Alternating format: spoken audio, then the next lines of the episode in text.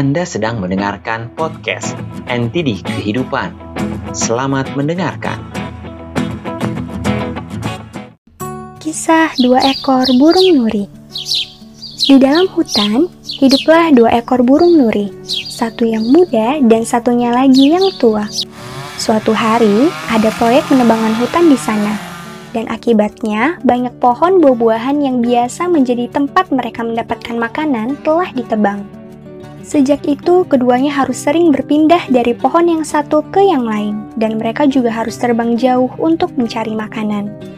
Burung nuri muda mengeluh dan berkata kepada burung nuri tua, Hidup ini sangat sulit dan berat. Kita harus berjuang keras untuk mendapatkan makanan dan setiap hari kita selalu berada dalam ancaman akan kehilangan tempat tinggal. Namun, burung nuri tua berkata, "Roda kehidupan itu berputar. Sabarlah, karena tidak mungkin hidup akan terus seperti ini selamanya." Kedua burung nuri itu tidak pernah menyadari bahwa sesungguhnya bulu mereka sangat indah. Pada suatu hari, ada seorang pemburu yang melihat mereka dan sangat kagum atas kecantikan bulu mereka. Pemburu itu berhasil menangkap mereka dan menjadikan mereka sebagai hadiah bagi raja. Raja sangat senang dan menjadikan satu kebun istana menjadi sangkar untuk mereka berdua.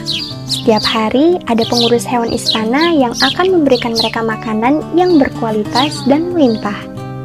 Saat itu, burung nuri muda berkata kepada burung nuri tua, Benar katamu, kalau roda kehidupan itu berputar, kini hidup kita mudah dan nyaman, tidak perlu bekerja keras, namun selalu mendapatkan cukup makanan.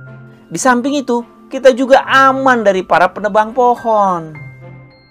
Namun, burung nuri tua berkata, Jangan terlena saudaraku, karena roda hidup itu berputar, tidak akan selamanya berada di bawah dan juga tidak akan selamanya berada di atas. Beberapa waktu kemudian, ada seorang pemburu lain yang menghadiahkan kepada raja seekor kera berbulu emas yang sangat langka. Raja menempatkan kera itu di kebun istana dan hanya memberi sedikit ruang untuk dua ekor burung nuri yang sebelumnya ada di sana. Dan karena kera itu agak sulit untuk diurus, kini pengurus hewan sangat sibuk dan kadang lupa untuk memberi makan burung nuri di sana. Akibatnya, dua ekor burung nuri itu kadang harus memakan sisa-sisa makanan yang jatuh atau apa pun yang bisa mereka temukan di dalam wilayah mereka yang kecil. Tidak jarang pula mereka akan kelaparan. Burung nuri muda berkata lagi, dia kembali mengeluh. Hidup kita sangat berat dan tidak menyenangkan.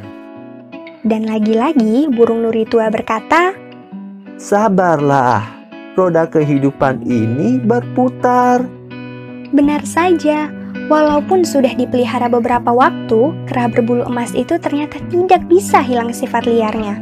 Ketika raja ingin melihat langsung kera itu dan mendekat, kera itu langsung mencakarnya. Akibatnya, raja terluka dan menjadi marah. Dia lalu memerintahkan agar kera itu dikembalikan saja ke hutan. Lalu kemudian, kebun di istana kembali menjadi wilayah milik dua ekor burung nuri itu. Jangan bersedih di masa sulit, Jangan terlena di masa mudah.